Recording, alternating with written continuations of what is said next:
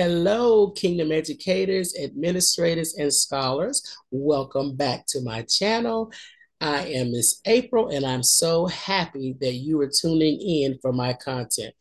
If you like what you see, what you hear, please do like it, press that like button, and also subscribe because I'm going to have more content added um, on different topics.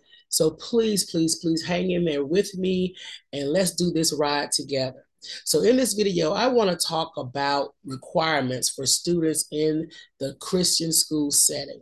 And one of the biggest requirements for our students is that they learn, that they memorize scripture and they are able to recite verses from the Bible. And by the time they finish up their Christian education, they would have learned numerous scriptures that will help build them up spiritually. Now, this is not just an empty exercise that we do. There is a rhyme, there's a reason, there's a purpose for us requiring this. And that purpose is not just spiritual, it is also academic. Now, we know that there are benefits to rote um, rote memorization. Although some people, you know, rote memorization gets a, a um, it's not getting that much hype. You know, uh, people speak against it. They don't think that there's benefit in it, but there is actual benefit to kids memorizing basic facts.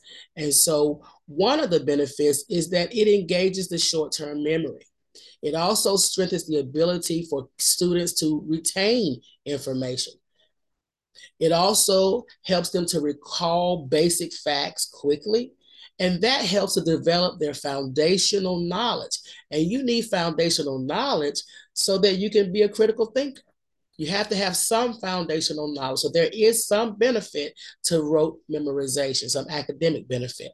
But for us as Christians, we are assigning it because for the spiritual aspect or the spiritual benefit of memorizing scripture. It is in the Word of God that our students will begin to learn who the Father is. They'll learn the nature, the character of the God that they're serving. They will learn what their faith, the foundations of their faith. They will learn what righteousness looks like what holiness looks like. They'll learn the promises of God, and they will learn what God's expectation is for us as believers, as His children. They will also learn that the Word of God is a lamp unto our feet, is a light unto our path. It is some. it is what we should hide or have been tasked to hide this word in our hearts so that we do not sin against the very God that we claim to love. So it is where we will find the truth. And it will teach us to be able to defend that truth. So, learning scripture is very, very important. And when we are teaching our young people the scriptures, we don't want them just to learn it without understanding the verse that they are tasked to memorize. So don't just teach them the words of it, teach them the meaning of the scripture that they are learning.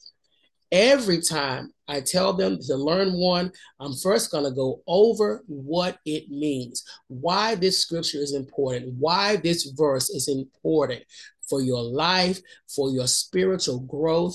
Why is it important? Okay, so there are also uh, a number of scriptures that I like to prioritize for students because I act like I'm only going to have you for one year. So if I'm going to only have you for one year, then what do I think you ought to know? What scriptures do I think that you ought to hide in your heart or that will get you to um, a, a seed, a good seed to plant that will grow up in your life if I don't see you again? So I have a few that I prioritize, and I, I'm going to start with just 10. So these are the 10 scriptures that I think that every Christian student ought to learn first. Now you may have your own list, and by all means, teach what your heart, you know, what your heart is drawn to teach. But if you don't have any and you would like a list, here's a list for you to begin with. Okay, so happy learning.